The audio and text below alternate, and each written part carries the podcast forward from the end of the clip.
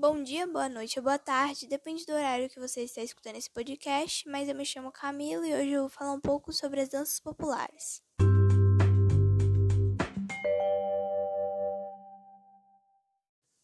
Bom, as danças populares, elas são um reflexo da cultura de diferentes povos de diferentes lugares, sendo então uma representatividade do povo e dos costumes que eles praticam, expressando a sua originalidade, a sua história, e também é um patrimônio cultural.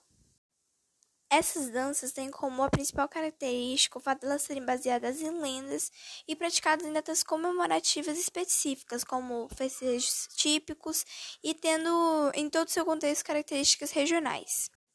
Hoje eu vou falar especificamente da quadrilha. Bom, a quadrilha ela tem origem nos bailes franceses do século XVIII, que por sua vez veio de uma dança inglesa. Essa tradição camponesa foi trazida para o Brasil pelos portugueses. Por aqui a festividade se espalhou bastante e hoje é comemorada em todos os estados, cada um à sua maneira.